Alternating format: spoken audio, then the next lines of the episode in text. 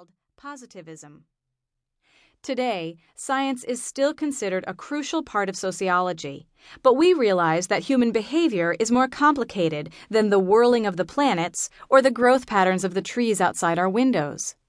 Three major theoretical approaches have arisen to make sense of sociological patterns of human behavior the structural functional approach, the social conflict approach, and the symbolic interaction approach. The structural functional approach sees society as a complex system whose parts work together to promote solidarity and stability. As the name implies, this approach deals with both social structure and social function. Social structure is any relatively stable pattern of social behavior, and social functions are the consequences of any of these patterns for the operation of society as a whole. For example, the workplace is a social structure and job performance is its social function. All aspects of society, both positive and negative, can be evaluated according to this model.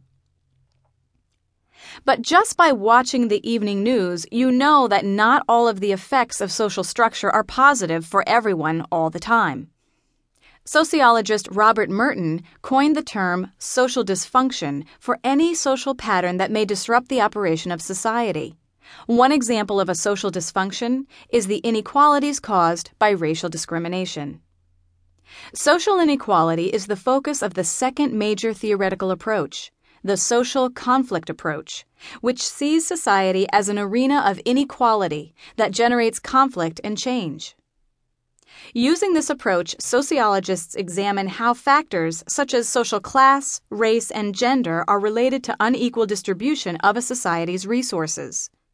Two important types of conflict analysis are the gender conflict approach and the race conflict approach.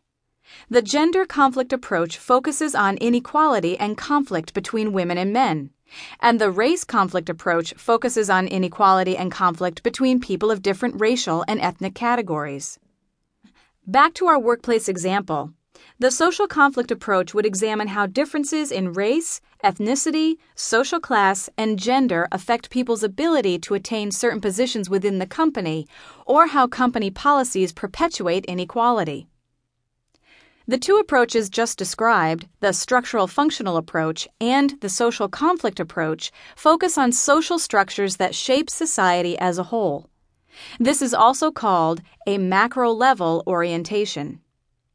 Sociology also uses a micro level orientation, a close up focus on social interaction in specific situations. The view from a descending airplane is a macro level orientation.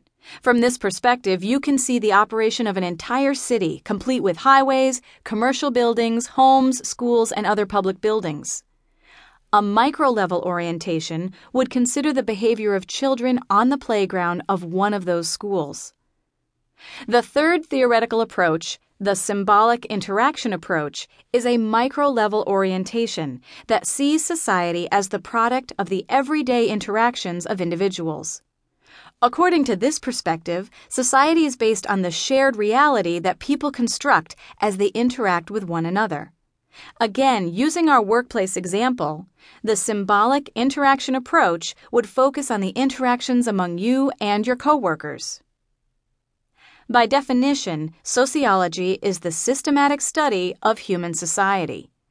But how exactly do you go about studying society? This next section will help you answer this question.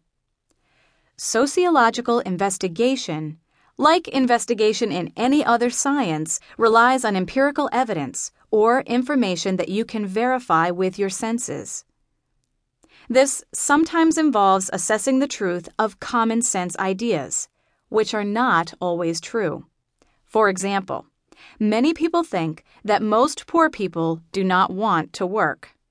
But as you will learn in studying Chapter 8, Social Stratification, this is only true of some poor people, as many constitute what is called the working poor, whose wages are not enough to overcome their poverty. There are three approaches to conducting sociological research scientific sociology, interpretive sociology, and critical sociology. Scientific sociology is the study of society based on systematic